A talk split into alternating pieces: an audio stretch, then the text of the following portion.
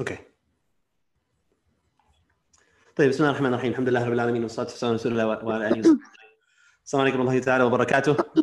Everyone's doing well and enjoying the first couple of days of Ramadan. Uh, it's nice to join the my home Michigan Muslim community.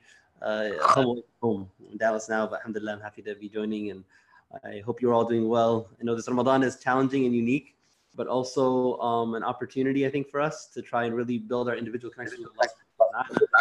So. The topic is actually perfectly relevant to to this um, this idea of build, building our connection with Allah Subhanahu Wa Taala, because Salah is um, you know is that's what it is. It's our connection to Allah, a divine connection that everyone has been given individually, um, and it's beautiful because it doesn't matter who you are, you have a direct link with your Creator and Lord Allah Subhanahu Wa Taala. Now, Salah itself is is mentioned over a hundred times in the Qur'an, right? And so the the idea of its importance, you know, can't be emphasized, you know, enough. There's so much mention of the of Salah and in the Qur'an, and it's either comes in usually one of two contexts. Either, you know, it's either being mentioned with the promise of a, a, a reward for those who pray, and or it's being mentioned with a warning for those who leave Salah of a punishment, right? And from the beginning of the Qur'an to the end of the Qur'an, you you see the Salah being mentioned. You open Surah Baqarah and the, and the third verse, right? Right away, Allah establishes prayer. Those who believe in, in the unseen and establish the prayer, right? And then if you go to the end of the Qur'an, Allah He says in Surah Al-Kauthar, right? And pray to your Lord, to your Master, and also offer sacrifice, right? So throughout the whole Qur'an, it's it's full of of mention of Salah, right? And so I hope most people here are those who, you know, pray five times a day. That's generally, um, you know, those who are attending halaqat and who are, you know, going to the masjid and this kind of thing, then typically they're amongst that category. But just to emphasize, I mean, Salah is so important that the Prophet ﷺ, he said in a hadith that on the day of judgment will come, right? And it will be asked, the first question will be asked about was our prayer. And he says that if you, that, that is answered appropriately, if that was taken care of, if that was rectified, then everything that comes after it, meaning all the questions that come after, will be okay. But if you fail on that first question of Salah, then everything that comes after will only be will only be worse, right? And and just think about it for a second. Like, if we don't pray five times a day, right? Maybe we have an issue with waking up for Fajr, or we don't like praying at school, or uh, when they're at work, when people are around us, and we leave the Salah. Think about that, and what what category of people does that put you in, right? When the scholars talk about Tarikus Salah, the one who leaves the prayer, you know, at the at the minimum, the le most lenient amongst them are those who say he is from the most sinful of sinful people, right? That's the most lenient opinion about, about someone who leaves Salah, who intentionally rejects it, right? And then the, the one who, who, who just denies its, its, its you know, um, Uh, being mandatory upon us, who just rejects the idea altogether, that by consensus of the scholars, he is outside of the fold of Islam, right? Meaning there's no difference between him. You could call yourself Muslim, you could fast in Ramadan, whatever, but if you have that approach to your Salah, then there's no difference if you are just uh, a disbeliever or, or, or a mushrik. No difference at all, right? So that's that's a category you're putting yourself with. I mean, think about that, um, right? Or if you, you're, you On the, on, the, on the other end, and I think this is a category of most people, right? Those who, who care about their religion, who care about the Prophet ﷺ, who care about Allah Subhanahu Wa Taala, and trying to do their best to live up to the expectations that have been put upon us as believers, the one who leaves Salah, I mean, think about it, you were leaving that which the Prophet ﷺ would rush to. Anytime even the smallest issue would, would kind of, you know, uh, concern him or bother him, either hazabahu amr fazi'a ila salah. When anything like distressed him at all, the first thing he would do is he would rush to prayer, right? So if you're leaving Salah, you're leaving that. You're leaving that which Prophet would love. Ju'ilat qurratu ayni fi salah, that the Salah was made the coolness of his eyes, right? I mean, just imagine, I mean, subhanAllah, if you think about it, you know, being in America, right? Most of us are children of, of, of, of immigrants who came from other countries, be it the Middle East or Southeast Asia or Africa. Um, uh, our parents, our grandparents, our great-grandparents, all the generations were Muslim, right? I mean, just think for a second, subhanAllah, if, if, you know, there was a there was a friend of mine um, in university. He he um, you know, he got caught up in the wrong crowd. He ended up, you know, tripping up and and um, you know, he kind of lost his way, drinking alcohol, you know, going to the club, these kind of things. And what happened was his, his, his dad found out. His dad had found out this is what he was doing. And so when he went home that weekend to, to visit his family, um, because, you know, university, he, li he lived on campus, it was a little over an hour away from home or whatever. So he would go home occasionally on the weekends to visit family. And so when he went home, he said his dad was just so overwhelmed with sadness. He said when he, he talked to him about it, and and he, he, my friend told me later, he was just bawling on the phone and he was like, I've never seen my dad cry like that. And he was crying and crying and crying because he saw, you know, these pictures online um, that he had posted of him being at, at a club drinking alcohol. I want you to think about that for a second, right? What our parents, what they went through to come here, or think about our grandparents, right? Or our great grandparents, and the struggles that they went through to hold on to the religion, right? To hold on to the, to, to, to Islam.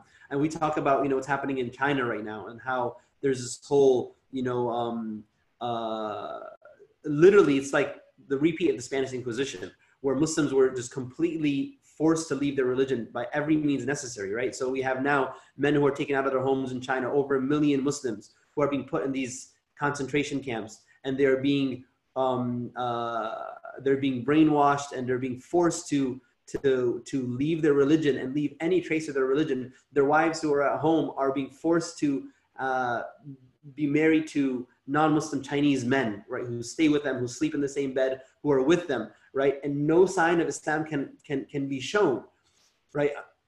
Imagine that, right? And what they're going through, like the, the Muslims in Spain, when, when the Inquisition happened and they were forced to abandon their religion, and when the Christian rulers took over, right? There are books that are written.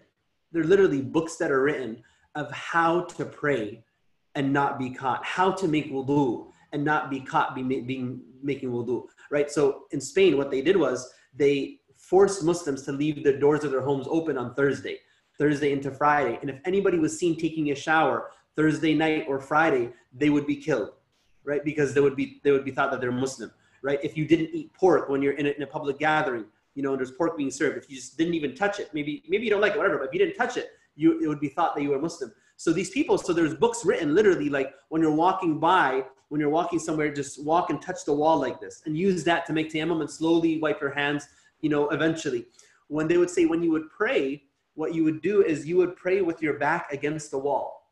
You would pray with your back against the wall. So that way, You, your, your eyesight's only in front of you and nobody could see you from behind, right? This actually became a Christian tradition later, that, that um, Christians would read the Bible with their back against the wall. It became like a sunnah amongst them. And this tradition actually came from Muslims who were hiding their Islam, and they would read the Qur'an or they would pray with their back against the wall, right?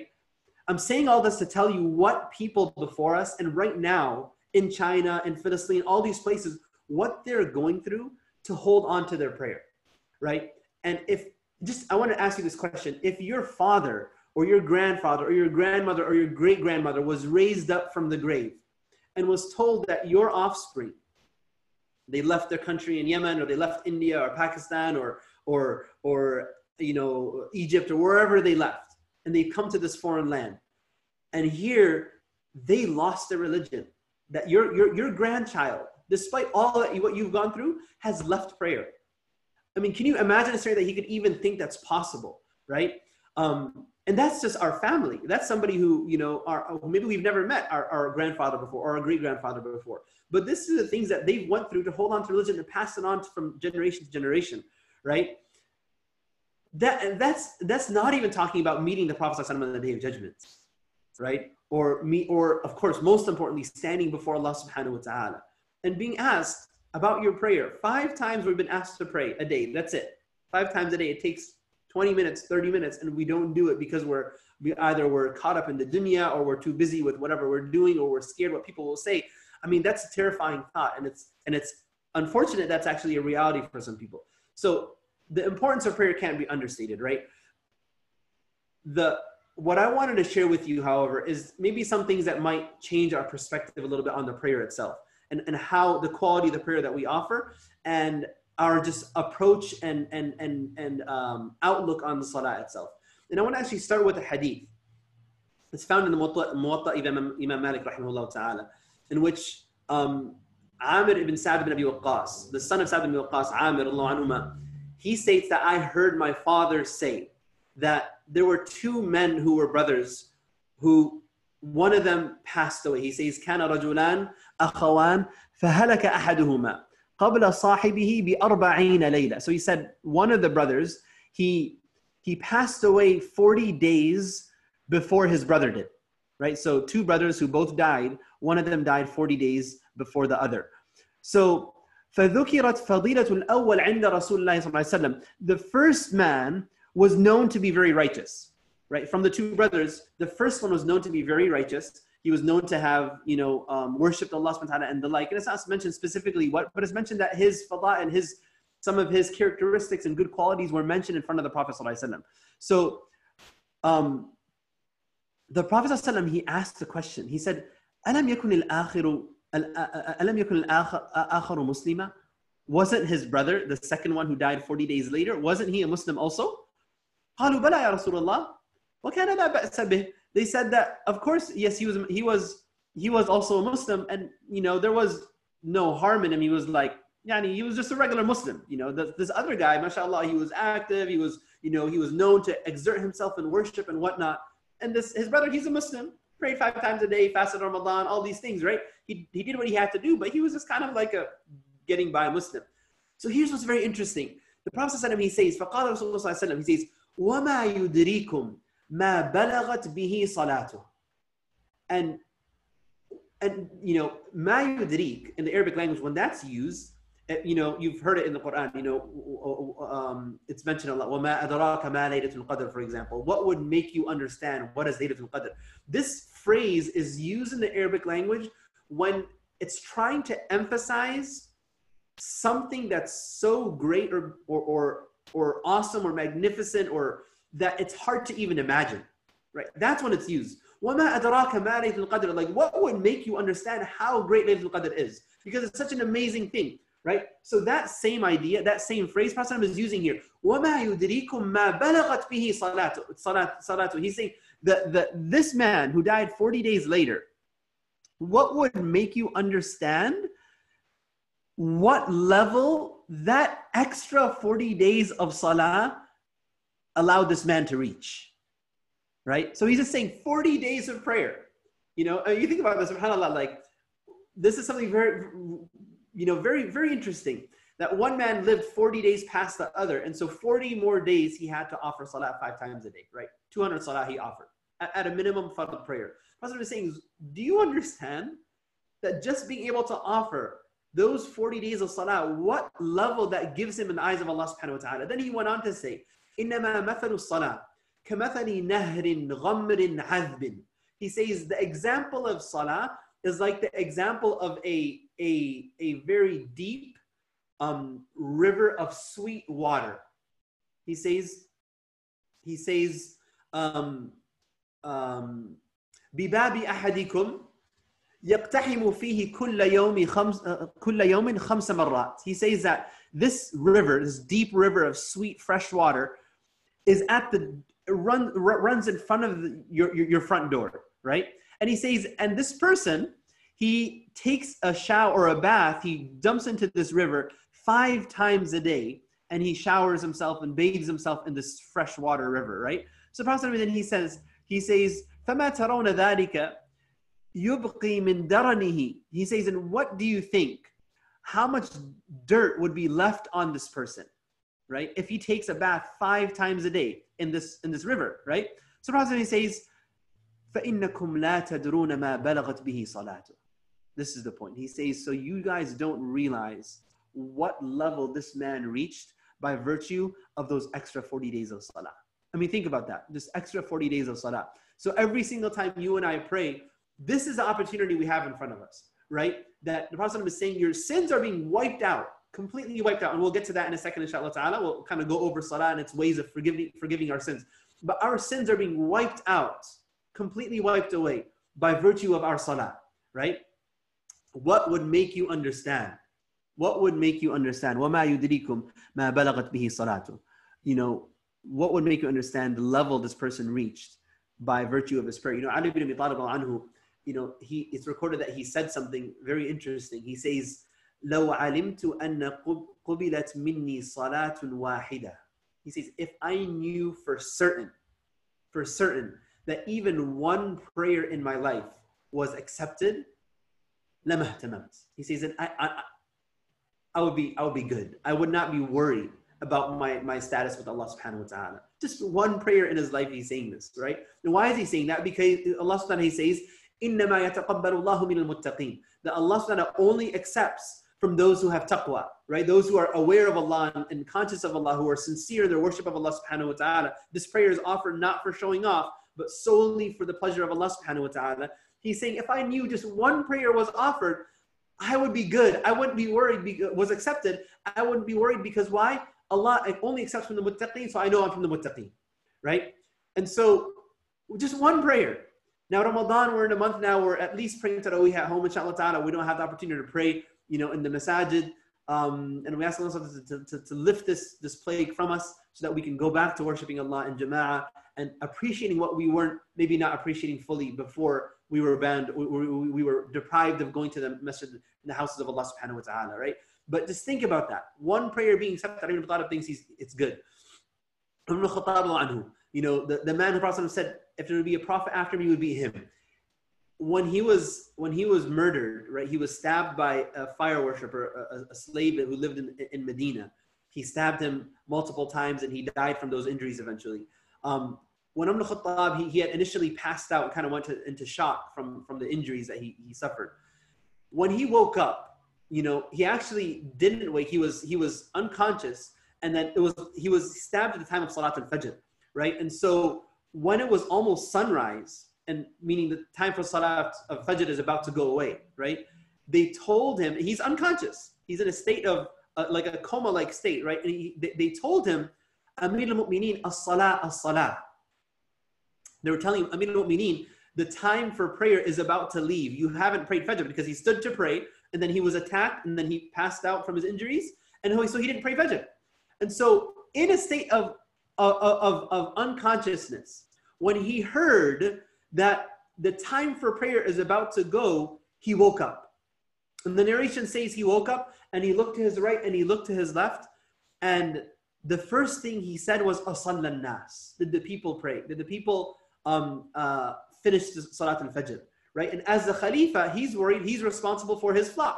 He's a shepherd responsible for his flock. His flock is his ummah, right? And subhanAllah, this is the exact same question the Prophet ﷺ, he asked in his last moments when he was in an illness so severe that he would go in and out of consciousness, and he had told, he was so weak that he couldn't get up to lead the people in prayer.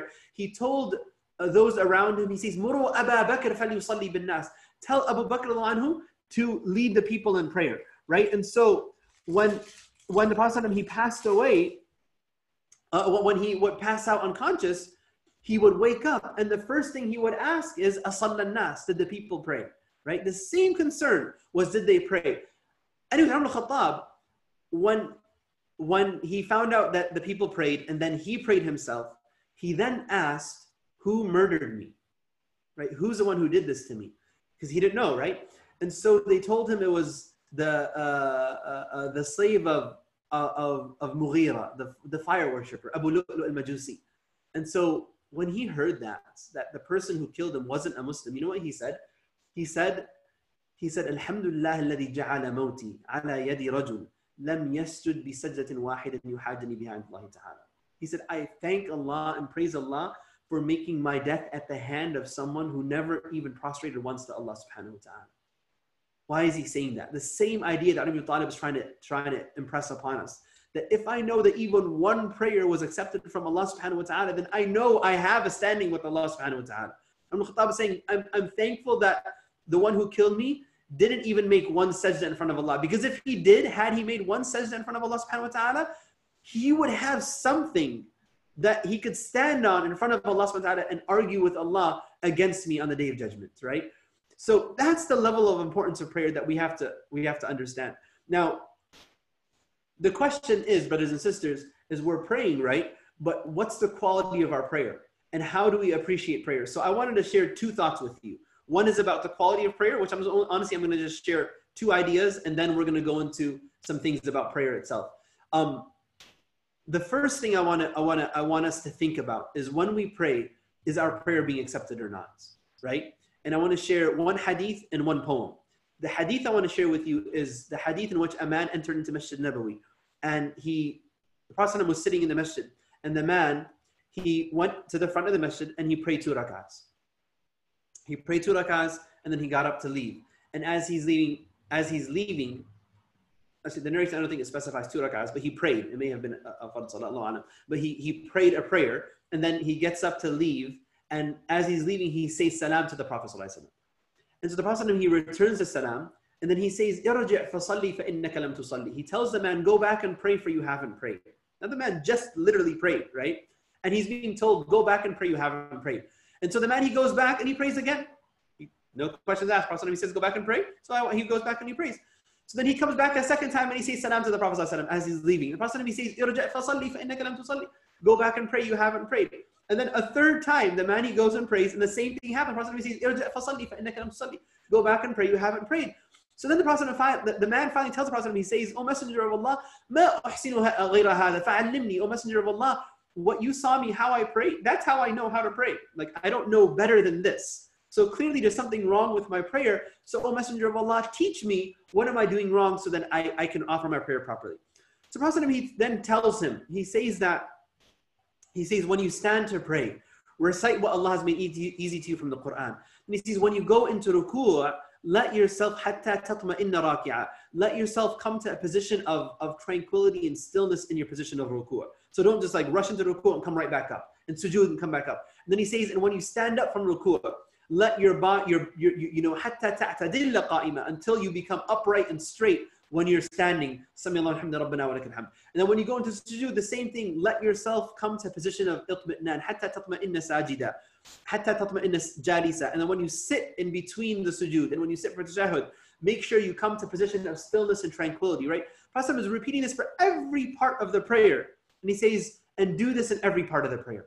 Meaning when you pray, it shouldn't just be physical movements, right? It shouldn't just be like up and down, left and right, and, and, and, and that's it. Like, like you're exercising, you're stretching your back. That's not what prayer is supposed to be. Prayer is supposed to have meaning, right? That each part of the prayer, you allow yourself to, to really pause for a moment and enjoy that part of the prayer. Hatta tatma'in. Itmi'nan gives a meaning of humility and, and, and tranquility and peace, right? So each part of the prayer, should, should you, you should experience that. That's why Ibrahim wa Adham, rahimahullah ta'ala, he, he once said something very interesting. He said that if the kings of the world, if they knew the joy that we have, that feeling of itmi'nan, right? Right. In this world, you find that people struggle, right? There's, there's, there's a, there's a, almost a constant level of internal strife.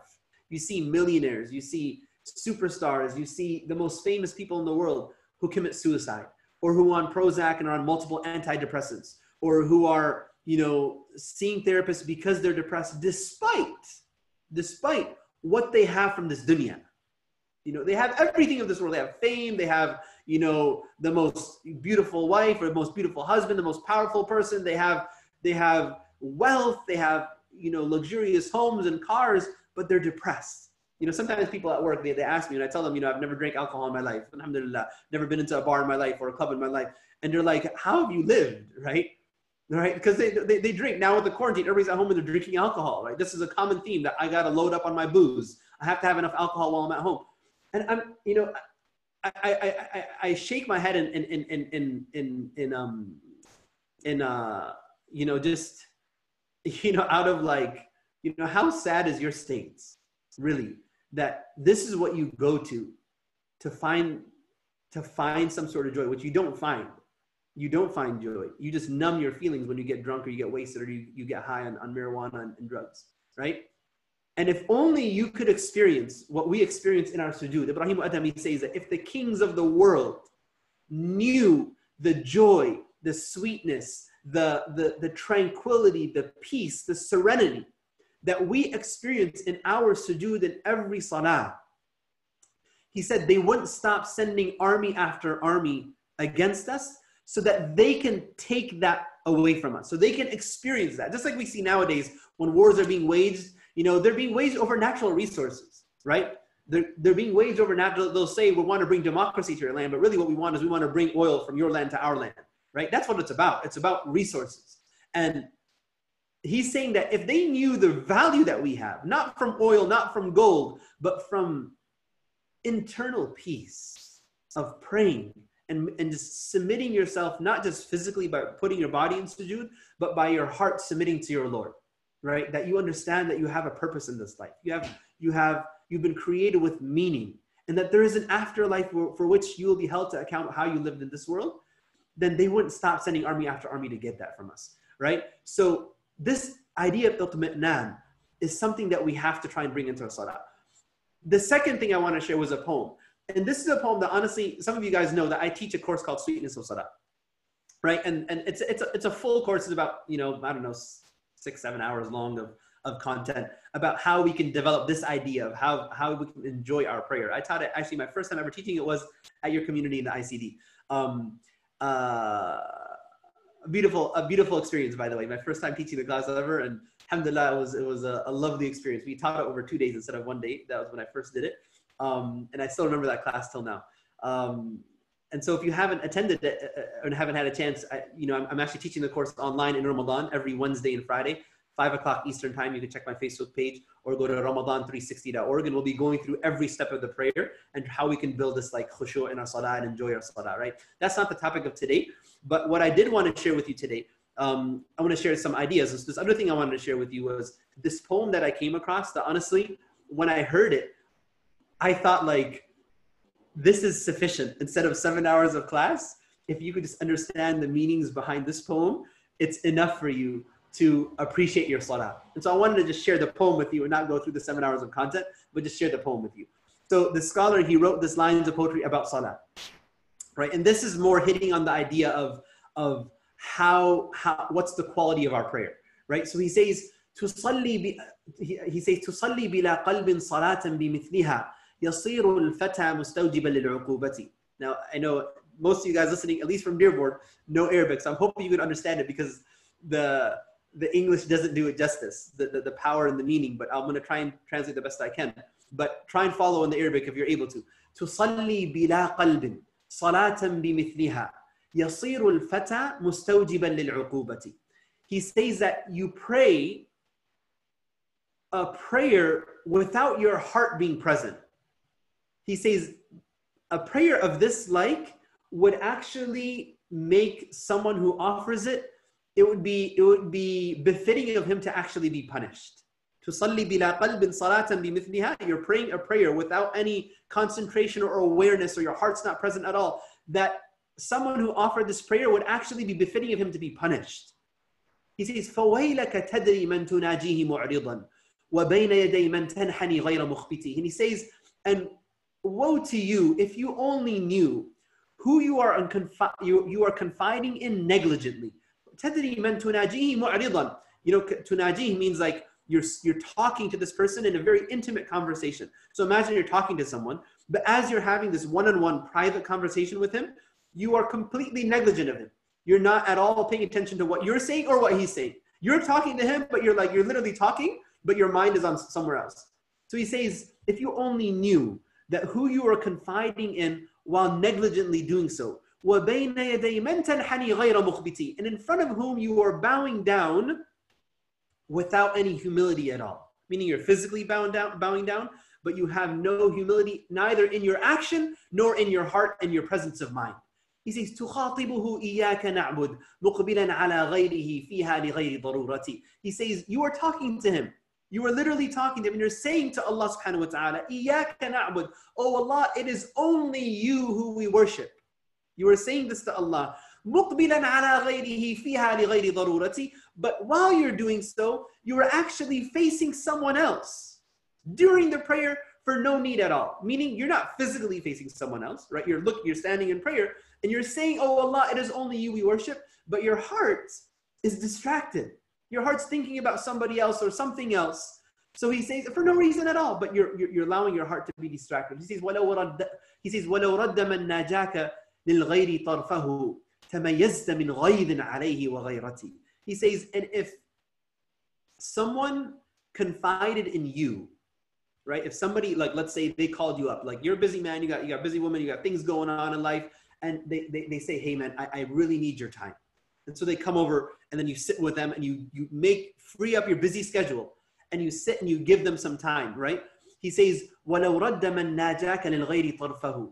He says, if you, if someone confided in you, turned his attention to someone else, right? He takes, he, he's coming to you, he's taking your time, and then he turns away and he's not even like paying attention.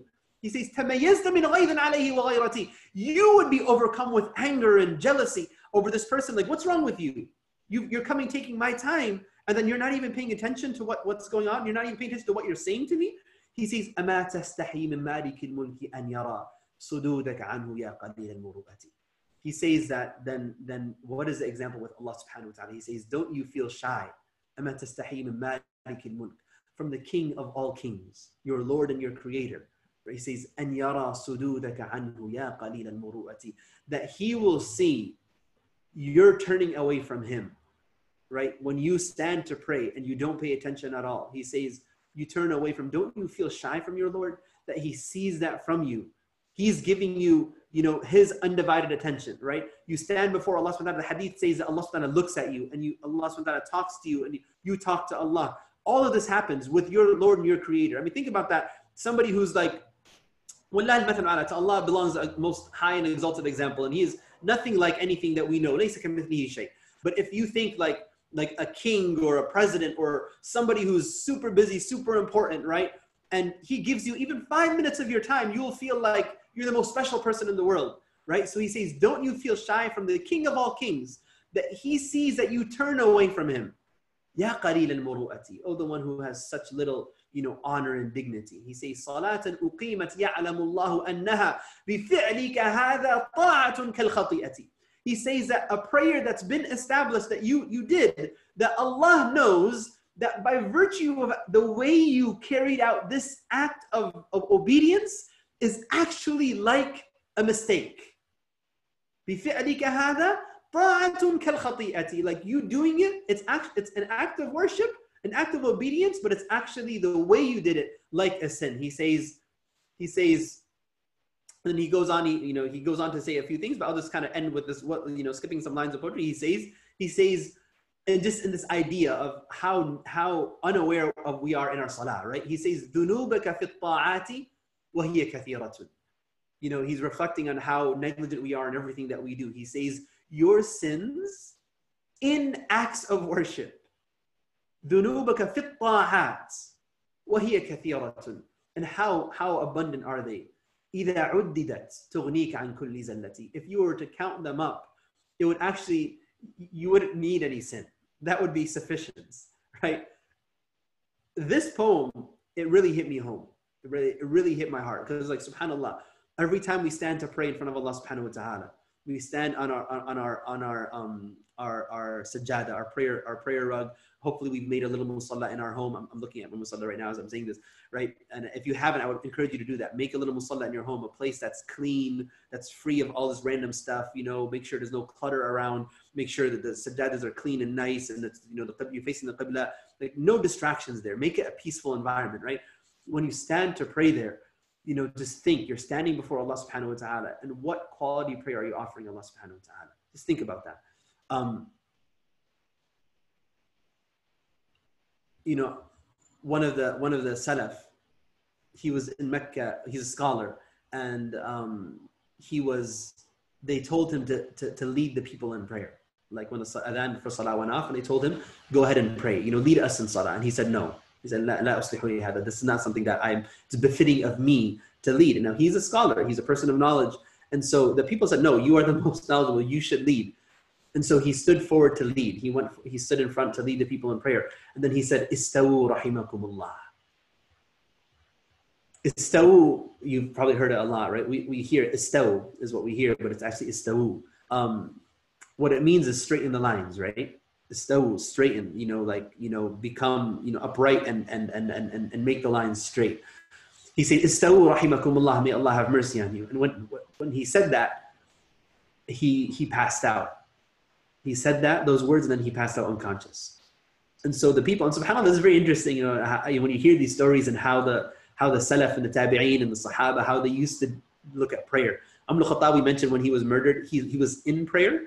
When he was stabbed and he fell unconscious, Abdurrahman ibn Auf stood, went forward and finished the prayer. And then they tended to him, right? This man, he passed out. And so somebody else went forward. They saw him, he's okay, he's alive, right? So they, he, he led the people in prayer. Then after they finish the salah, they go to the scholar and they bring some water and they start putting on his face to wake him up, to, to, um, to have him recover, and he wakes up, right? And so they, they, they asked him, what, what made you pass out? Right, well, this is very strange, what made you pass out?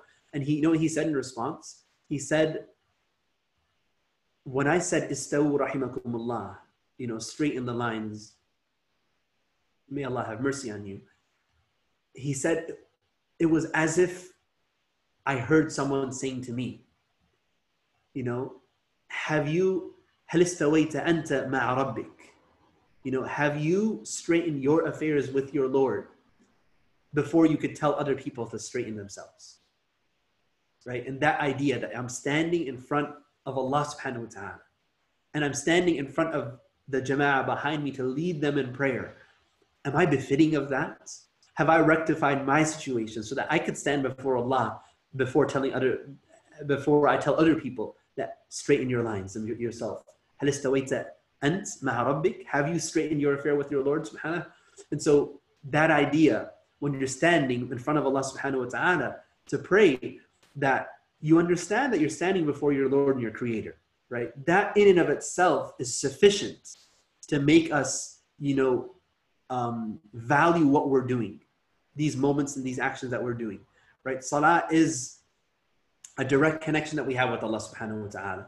And so Allah subhanahu wa ta'ala, He says in the Qur'an, He says in the, in the first uh, nine or ten verses of Surah Al-Mu'minun, قَدْ أَفْلَحَ الْمُؤْمِنُونَ, indeed the believers have already succeeded, right? And then he goes on to list, you know, seven qualities that if the believers have these qualities in their life, they have succeeded. And what does success mean here? It means دخول الجنة فمن زحزح عن النار وأدخل الجنة فقد فاز, right? The one who is saved from hellfire and entered into paradise, he is the one who has succeeded, right? So what is success? The verses end by saying أُولَٰئِكَ هُمُ الْوَارِثُونَ الَّذِينَ يَرِثُونَ الْفِرْدَوْسَ هُمْ فِيهَا خَالِدُونَ.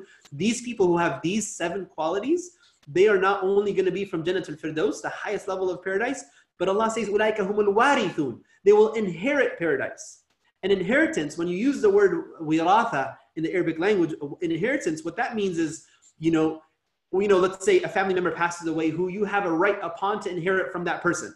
If someone were to prevent you from that inheritance, that would be dhulm, that would be oppression, that would be a form of, of, of wrongdoing, that you were prevented from your rights, right? So what Allah subhanahu wa ta'ala is saying here when he says, if you have these seven qualities, you have the right upon Allah subhanahu wa ta'ala to enter you not just into Jannah, but Jannatul Firdaus. So what are these seven qualities? The first quality Allah mentions is الَّذِينَ هُمْ فِي صَلَاتِهِمْ خَاشِعُونَ. These people, the special group of people specifically, in their prayers, they have khushu'ah. They have this humility in front of Allah subhanahu wa ta'ala. They recognize who they're standing in front of. And they recognize that when they stand before Allah, they do so with humility and fear and love and hope in Allah subhanahu wa ta'ala, right? Um, and then the, the, these seven qualities, so Allah subhanahu wa ta'ala mentions khushu'ah first. And then he mentions other things like, you know, they, they, they avoid, you know, idle talk. They guard their chastity. They pay zakah. They, they fulfill their trust. They fulfill their promises. And then Allah subhanahu wa ta'ala, he again says, out of the seven things, twice, salah is mentioned. وَالَّذِينَ هُمْ عَلَىٰ صَلَوَاتِهِمْ يُحَافِظُونَ. And those who upon their prayers, they are, they are guarding their prayers, meaning they guard, they, they pray each prayer on its time.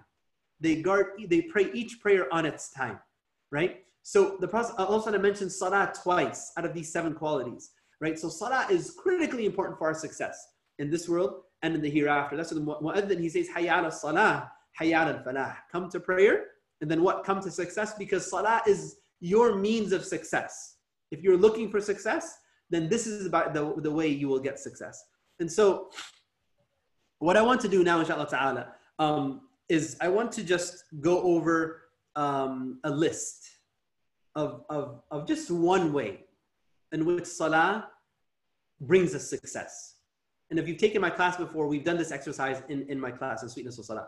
And inshallah ta'ala, if you haven't, we'll, we'll go through it in, in, in my last session in Ramadan, when we, inshallah ta'ala, if Allah gives us life and health to go through Sweetness of Salah, we'll, we'll cover this, this, this, this idea. But I want to go ahead and give this to you now um, to just kind of give you an idea of when we say salah gives you success, what do, what do we mean by that? And this is just one way.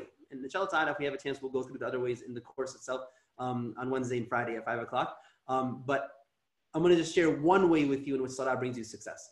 And what I'm going to do is I'm going to list out, you know, a dozen plus ways in which salah forgives your sins, right? Because what is success? If your sins are forgiven, you're granted Jannah. If your sins are forgiven, paradise is yours, right? You're saved from the punishment of the grave. You're saved from the punishment of the, of the, of the day of judgment, and you're saved from the punishment of the hereafter.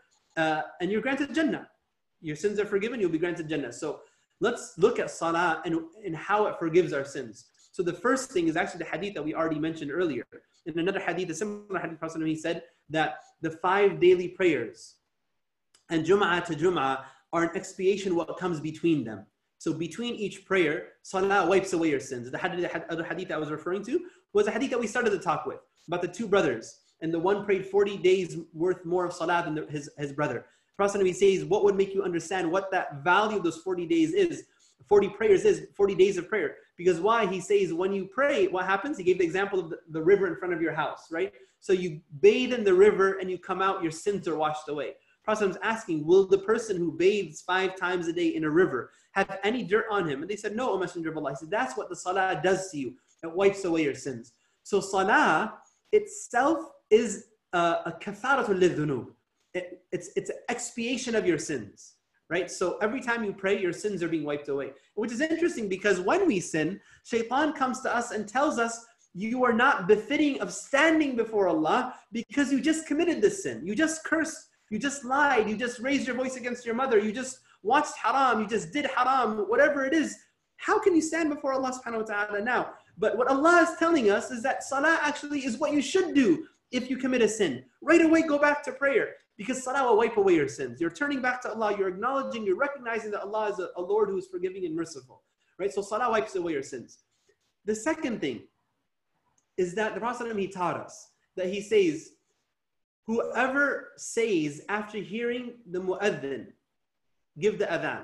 Right? So the mu'adhin makes, makes adhan. And then after hearing the adhan, you say, Ashhadu an la ilaha illallah, wahdahu la sharika lah, wa ashhadu anna Muhammadan abduhu wa rasuluh. He says, if you say the testimony of faith, that I testify that there is no one worthy of worship but Allah.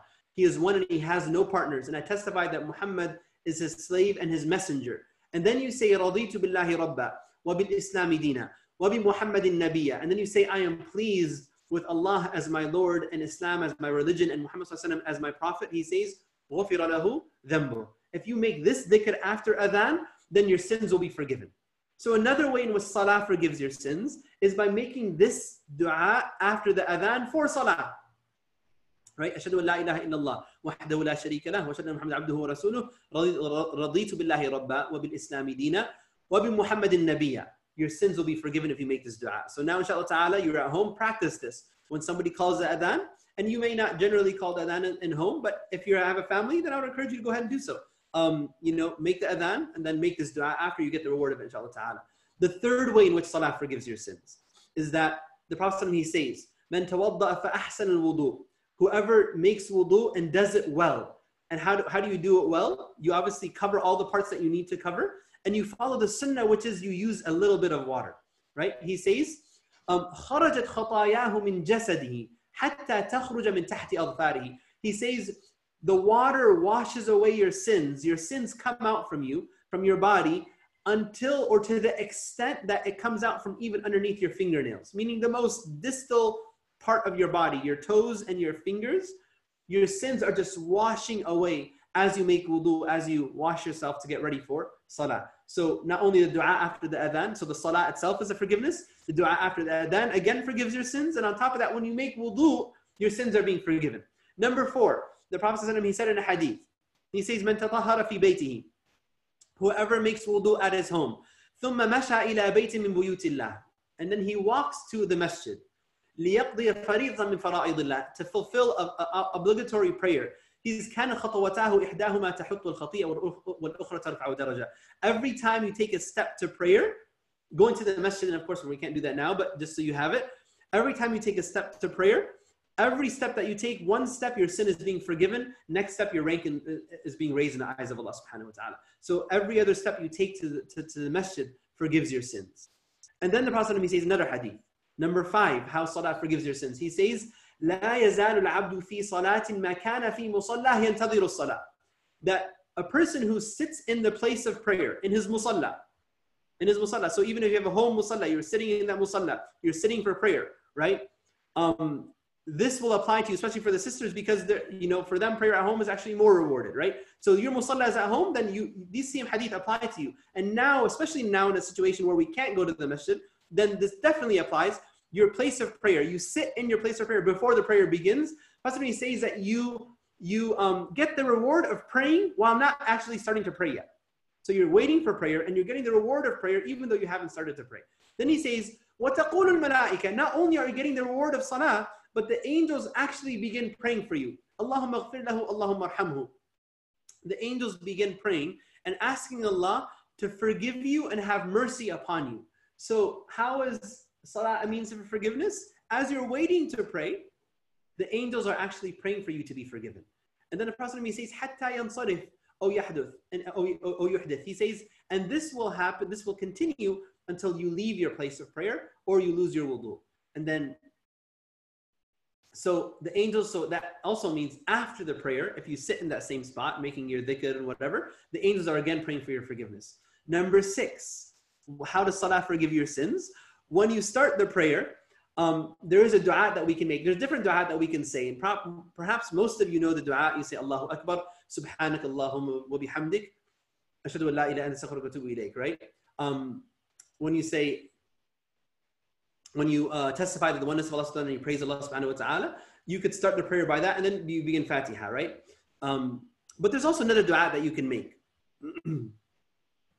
I'm sorry, right? You say that dua, I'm sorry, I'm saying the dua you say when you end the gathering, right? But you say the dua of the dhikr that most people know when you start the prayer. But there's another dua that you can make, and that's the dua when you, when you make a dua for forgiveness. You say, Allahumma ba'id bayni wa bayna khatayak, kama ba'adta bayna al-mashriqi wal maghrib. Oh Allah, we ask you to distance between us and our mistakes, like the distance you have placed between the east and the west. Then you say, Allahumma naqini min, min khatayai, kama yunaqqa thawb al-abyadu min ad-danas. And oh Allah, we ask you to cleanse us of our sins, just like a white garment is cleansed from dirt. So you have a white shirt, a white thawb, a white, you know, shalwar, whatever it is, and it gets some dirt on it, and you wipe it off, and it becomes white again. He's saying like that, oh, oh Allah, you're making this dua, this dirt that we have accumulated upon our hearts, these dark spots we've accumulated upon our hearts. Oh Allah, we ask you to wash it away, just like a white garment is washed away from dirt. And then you say, Allahumma ghsilni min khatayai bilma'i wa thalji wal barad. Then we say, oh Allah, wash us, thoroughly wash our sins away from us with water and snow and ice. Now why water and snow and ice? It's like saying you have this dirt and you took some water on it and it didn't come off. So you get, you get, you know, you get soap and laundry detergent and bleach and whatever it is that you need to just make sure you have completely and thoroughly cleansed it with no remnants left of the dirt. This is the dua that we make when we pray. So, oh Allah, wipe away our sins, wash our sins, distance between us and our sins, the east and the west, and oh Allah, leave no trace behind. So a dua you make. Number seven, when, you, when you're praying. When you pray, the Prophet says in a hadith, then إِذَا أَمَّنَ الْإِمَامِ فَأَمِّنُوا. When you finish Surah Fatiha, غَيْرِ الْمَغْضُوبِ عَلَيْهِمْ وَلَا الضَّالِّينَ. And then the Imam says Ameen. He says إِذَا أَمَّنَ الْإِمَامِ فَأَمِّنُوا. Then you also say Ameen. And he says why? فَإِنَّهُ مَنْ وَافَقَ تَأْمِينُهُ تَأْمِينَ الْمَلَائِكَةِ غُفِرَ لَهُ مَا تَقَدَّمَ مِنْ ذَنْبِهِ. He says that because if you say Ameen at the same time as the angels say Ameen, then all of your previous sins will be forgiven. SubhanAllah, you know, one of my good friends, we were talking the other day, Uh, his father lives in New York. He's the imam in New York. And he lives just down the street from the masjid, walking distance to the masjid. And so what he does is, um, even though in the lockdown, you know, the masjid actually technically it's open, but obviously people aren't ga- gathering, you know, in New York obviously is right now very bad. Um, people aren't gathering to pray, people aren't coming to the masjid, but out of the haq for the masjid, what his father does is he walks to the masjid and he prays salah there in the masjid, right? And, and um, you know, his, his son was asking, well, why are you doing that? And he says, so I can get the reward of jama'ah, right? And, but nobody's praying there. It's just him. There's no jama'ah. And he says, well, I'm leading the angels in prayer, right? And that's true. The angels pray with you. And besides that, also, you know, as a side point, the imam, uh, if he goes to the masjid to pray and nobody comes, he still gets a reward of jama'ah. He still gets a reward of praying jama'ah because why? He has fulfilled his, his rights and he's not being held Uh, or shortchanged by Allah subhanahu wa ta'ala and his reward because other people didn't fulfill that right. So the scholars say that if the imam, and this is specifically for the imam, when he's praying in the masjid, even if nobody comes for prayer, he gets a reward of jama'ah. But anyways, the point being, he's saying that the angels are praying with me. The Prophet says in this hadith here, that when you say Ameen, if you say it at the same time the angels say Ameen behind the imam, then all of your sins will be forgiven. So another opportunity, we don't know, you know, when we say Ameen, we don't know if we've necessarily said it at the time of the angels, but what we do know is if we get it at the same time as the angels, then all our sins will be forgiven. All the previous sins will be forgiven. So that's the seventh way in which Salah forgives our sins. Number eight, the Prophet ﷺ, he says in a hadith, he says, إِنَّ الْعَبْدَ إِذَا قَامَ يُصَلِّي أُتِيَ بِذُنُوبِهِ كُلِّهَا فَوُضِعَتْ عَلَىٰ رَأْسِهِ وَعَاتِقَيْهِ. He says, he says ﷺ, that when you stand to pray, he says all of your sins are brought and they're placed over your head and over your shoulders. Right? So he says, فَكُلَّمَا رَكَعَ أَوْ سَجَدْ تَسَاقَطَتْ عَنْهُ. He says, and every time you go in ruku' or you go in sujood, your sins fall off of you. Right? So just imagine, um, you know, the example, the example I like to give is the example of a wheelbarrow. You know, a wheelbarrow, you fill it up with dirt, you're doing some, you know, some lawn work outside, you fill up the wheelbarrow with topsoil, and then you want to dump the topsoil. So you take it to the point where you want to dump it, and you lift it up. Right? And so a full wheelbarrow, most, much of the dirt falls off. Right? So when you go in ruku', similarly, there's dirt, all the dirt of our sins are on top of us. And when we go in ruku', the sins are just falling off. Why? Because you're submitting yourself to Allah. The two most prominent parts of prayer, and that most represent submission, is ruku' and sujood. When we bow down and then when we fall in prostration, right?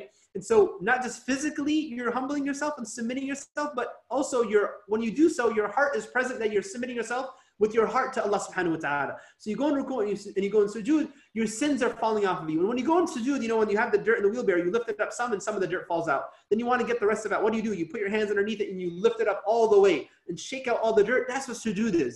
You go in sujood and your sins are again falling off, off of your back and you're being forgiven. Number nine, the Prophet says in hadith, right? So that's ruku'. That, number eight is when you go in ruku', your sins are being forgiven. Number nine, the Prophet he says in a hadith, إِذَا قَالَ الْإِمَامِ. When the imam says, سَمِعَ اللَّهُ لِمَنْ حَمِدَ. The imam comes up, may Allah answer the one who praises him, or Allah answer the one who praises him. Right? The Prophet he says, فَقُولُوا اللَّهُمَّ رَبَّنَا لَكَ الْحَمْدِ. Then, O believers, you say, O Allah, our master, to you is the praise. So the imam says, may Allah answer the one who praises him. You respond by saying, Allahumma rabbana wa lakal hamd. Rabbana, you can say wa lakal hamd. This narration specifically says, Allahumma rabbana lakal hamd. O Allah, our master, to you is the praise. The Prophet says, فَإِنَّهُ مَنْ وَافَقَ قَوْلُهُ قَوْلَ الْمَلَائِكَةِ غُفِرَ لَهُ مَا تَقَدَّمَ مِنْ ذَنْبِهِ. Again, the same idea. When, if you say, Allahumma rabbana lakal hamd, as the same time as the angels say it, then also all your past sins will be forgiven. Right? So again, we don't necessarily know if we get it, but the more we pray, the more we increase our likelihood of, of, of saying at the same time as the angels and all our sins being forgiven. SubhanAllah, how merciful is Allah subhanahu wa ta'ala. Number ten. So we said number eight was ruku'ah. Number nine is the Sami' Allahu liman Hamidah position. Number ten is now sujood. In sujood, we just mentioned the hadith in number eight, that when you go in sujood, فَكُلَّمَا رَكَعَ أَوْ سَجَدْ تَسَاقَطَتْ عَنْهُ. The Prophet says that every time you make a ruku'ah or sujood, your sins are being forgiven. So sujood also forgives your sins, as mentioned the hadith in number eight. But I'll also mention another hadith here in number in, in number ten about sujood forgiving your sins.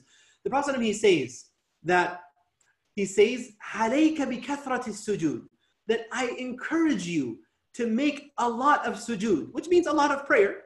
He says, فَإِنَّكَ لَن تَسْجُدَ لِلَّهِ سَجْدَ, because you will never make one sajda to Allah subhanahu wa ta'ala. إِلَّا رَفَعَكَ اللَّهُ بِهَا دَرَجَةً, except that Allah subhanahu wa ta'ala will raise your rank by this sujood. وَحَطَّ عَنْكَ بِهَا خَطِيئَةً, and he will or, or, or erase a sin by this sajda. So your rank is being raised and also your sin is being forgiven. So now what's the next part of the prayer? We, we, we you know, ruku, standing up, sujood. When you sit up between the two sujood, right? The two sajdatain. When you sit up and you sit in the small, you know, part of prayer, what do you say in this prayer? You say, Rabbi ghafirli. Oh Allah, oh my master, forgive me. Or you say, Allahumma ghafirli warhamni, wahdini, wajburni, wa'afini, warzuqni, warfa'ni. Oh Allah, you know, Allahumma ghafirli wahdini. Oh Allah, forgive me and guide me. Wajburni, and rectify me. Oh Allah, ujburni, jabara, jabbar. It means, it has the meaning of like, you know, fix my affairs. Um, uh, even if it requires some pressure, you know. Um, so, Allahumma hadini, Allahumma ghafirli wahdini, oh Allah, forgive me, wahdini, and, have, and guide me. Wajburni, wa'afini, and forgive me. Warzuqni, and um, and provide for me. Warfa'ni, and raise my rank, oh Allah. So, you make this dua of forgiveness, right? And dua after sujood is a time also when dua is answered. So, we ask Allah for forgiveness in this part of the prayer. And then, we, and then, and then what, what, what next? After the salah is over, what's the first thing we say? After salah finishes, we say, Astaghfirullah, Astaghfirullah, Astaghfirullah. We ask Allah for forgiveness, right? And it's amazing. Why do we ask Allah for forgiveness? We just mentioned twelve ways. Number thirteen is saying Astaghfirullah after salah. We just mentioned twelve ways in which salah already forgives your sins. So why then are we asking Allah for forgiveness again? Because subhanAllah, we may have had shortcomings in our prayer. And also to show our humility in front of Allah subhanahu wa ta'ala, that we, we, we are always constantly in need of His forgiveness and mercy. And definitely our salah is not one hundred percent. We weren't fully, you know, our minds wander, we get distracted. So we ask Allah for forgiveness for our shortcomings. So you say Astaghfirullah three times. Number thirteen, how does salah forgive your sins? The same hadith that we mentioned in the beginning, that when you sit to pray, the angels are praying for you. At the end of the prayer, the same applies. Prophet says in hadith, Al-Malaikatu tusalli ala ahadikum ma dama fi musallah alladhi salla fi, that the angels will continue to pray for you so long as you were in the place of prayer where you, you, you, you had just prayed. Ma lam yuhdith, so long as you don't lose wudu.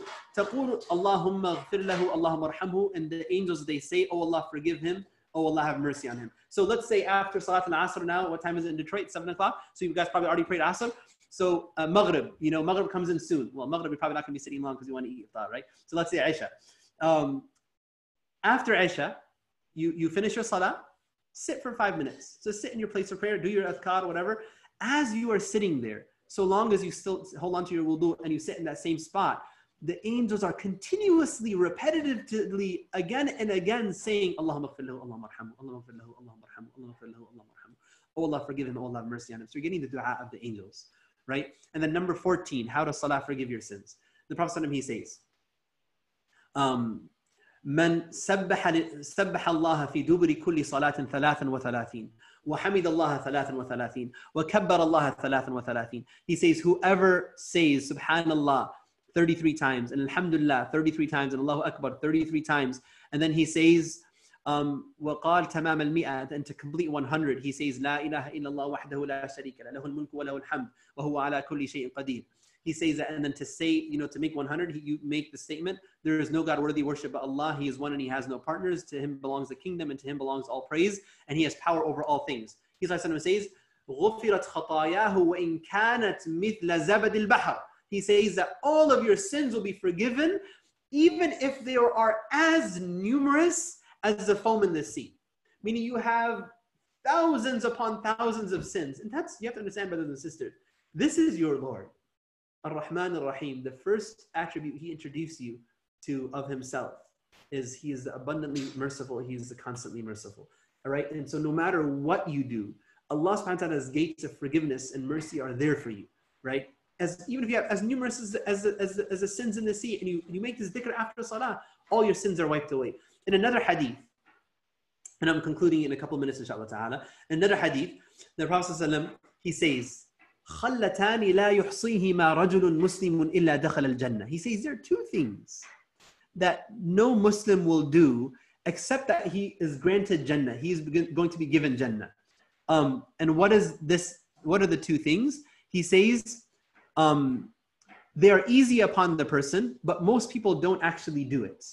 It's very easy for the person, but they actually don't do it. So the Sahaba, they said, um, you know, the Sahaba were like obviously curious, like what. You know, um, Why, why would someone not do this? Prophet, so he, he, he said in the hadith, he says, um, at the end of the prayer, you, you say, um, you say, sorry, I'm just looking at my phone. It says the, the Instagram live is about to end. So if those of you on Instagram, just go to my Facebook page and you'll catch the rest of the, the lecture. Um, the, the, the hadith, it's a key hadith. Um, so the Prophet, he says, um, as-salawatul khams. He says, يُسَبِّحُ أَحَدُكُمْ فِي دُبْرِ كُلِّ صَلَاةٍ عَشْرًا. He says, after every prayer of the five daily prayers. In this hadith, it says ten times. You say, subhanallah, ten times. And then you say, alhamdulillah, ten times. And you say, Allahu Akbar, ten times. Right? So that's how many after each prayer? thirty total. thirty total dhikr.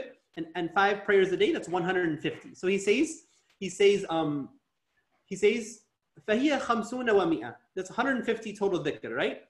But he says, He says, fil lisan, on the tongue, it's one hundred fifty. But he says, wa alf, alfun wa khamsumi'a fil mizan. But it's one thousand five hundred good deeds on your scale of good deeds.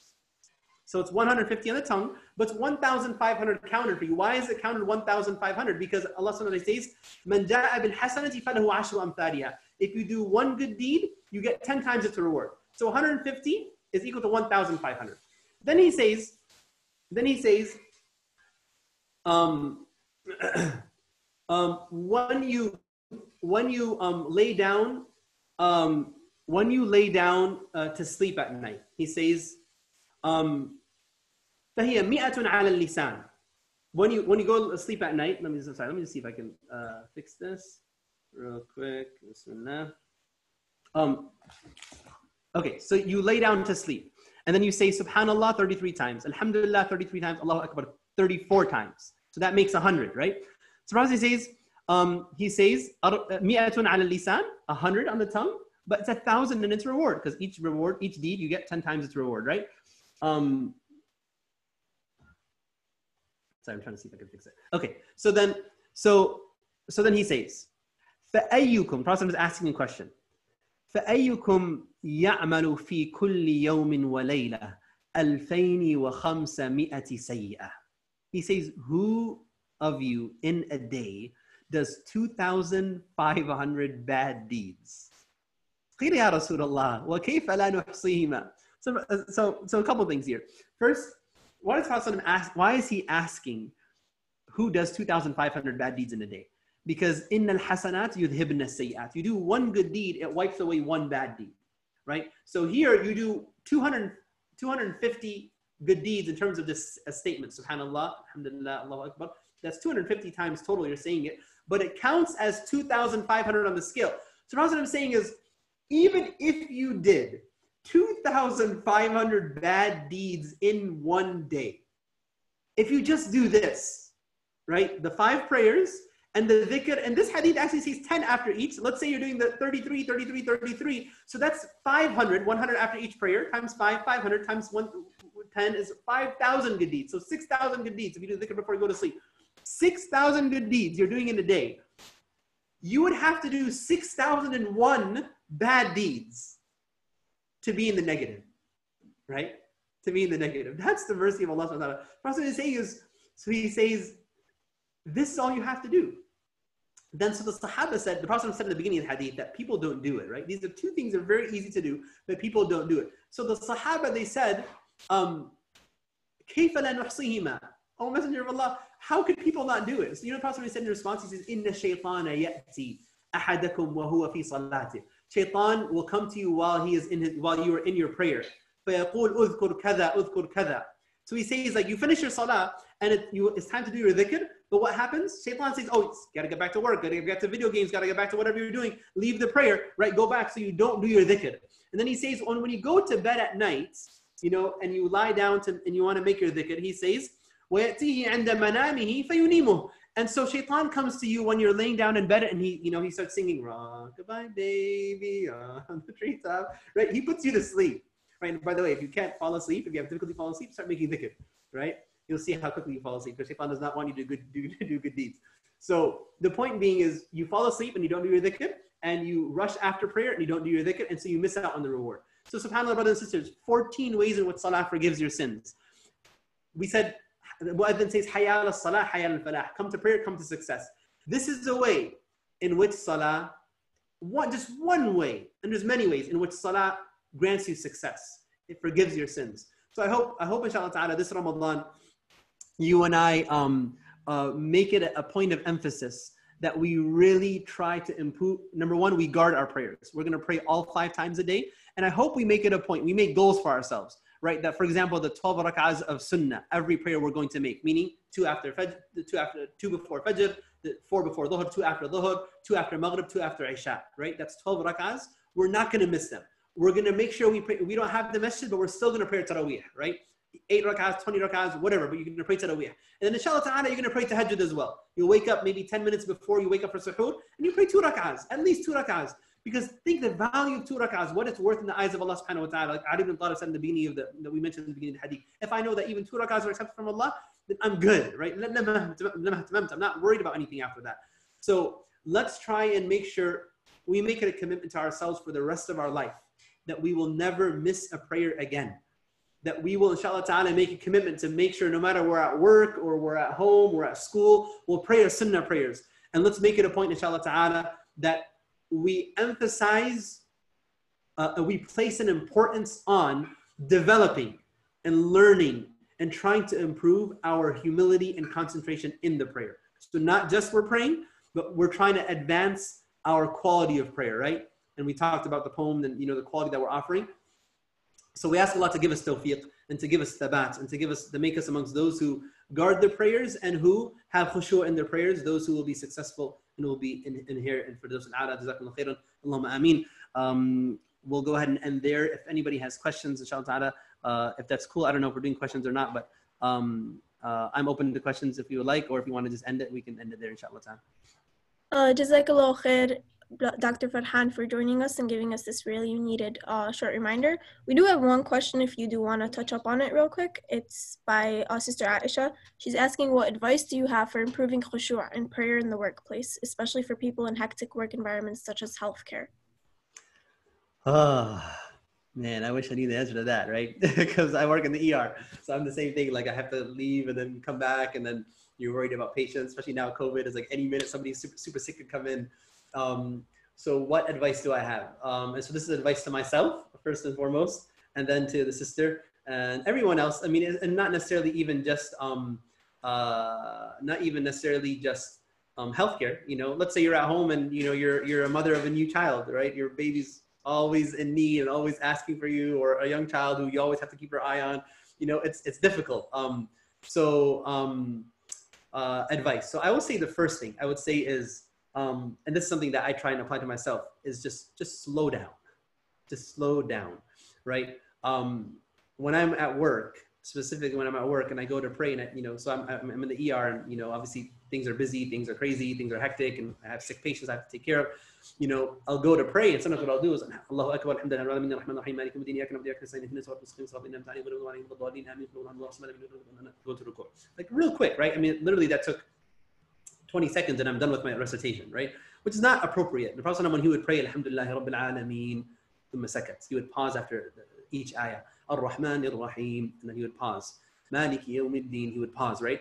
And so, and if you think about it, if, if I were to, what's the difference in overall length, right? If I say, Alhamdulillahi Rabbil Alameen, Ar-Rahman, Ar-Rahim, and I'm thinking just for a second what Allah is saying to me, and we'll talk about this inshallah in the class uh, every uh, Wednesday and Friday if you can join.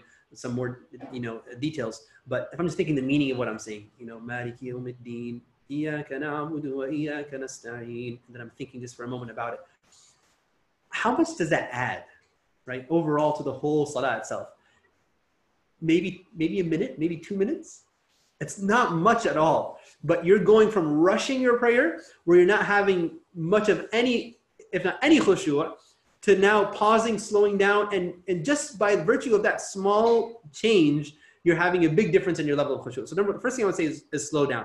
Number two, um, uh, the Prophet, he said in the hadith, صَلِّ صَلَاةَ مُوَدَّ إِذَا قُمْتَ إِلَى الصَّلَاةِ فَصَلِّ صَلَاةَ مُوَدَّ. When you stand to pray, then pray as if someone who is bidding farewell. So before you pray, just, just, just think for a second that this is the last prayer I'm ever going to offer. This is the last prayer I'm ever going to offer in front of Allah subhanahu wa ta'ala. And no matter what I'm doing, no matter what it is I'm, I'm, I'm taking care of, if you're at work and you're in healthcare, you're in the E R, and maybe you're worried about that sick patient that you have and you have to pray.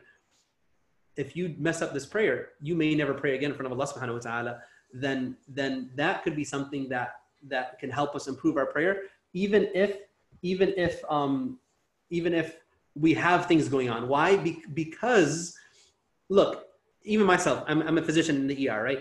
If la samahallah, something bad were to happen to one of my patients, I know there's staff there. I know there's other physicians there who can help jump in and, and handle the situation until things improve and get better, and, and or, or until I come, right? Um, uh, there isn't anything really that should stop us from giving salah its quality, even if it's a small amount, and it's a lifelong journey to try and improve. Allahu ta'ala alam. I don't want to go too long on that, but I hope that helps.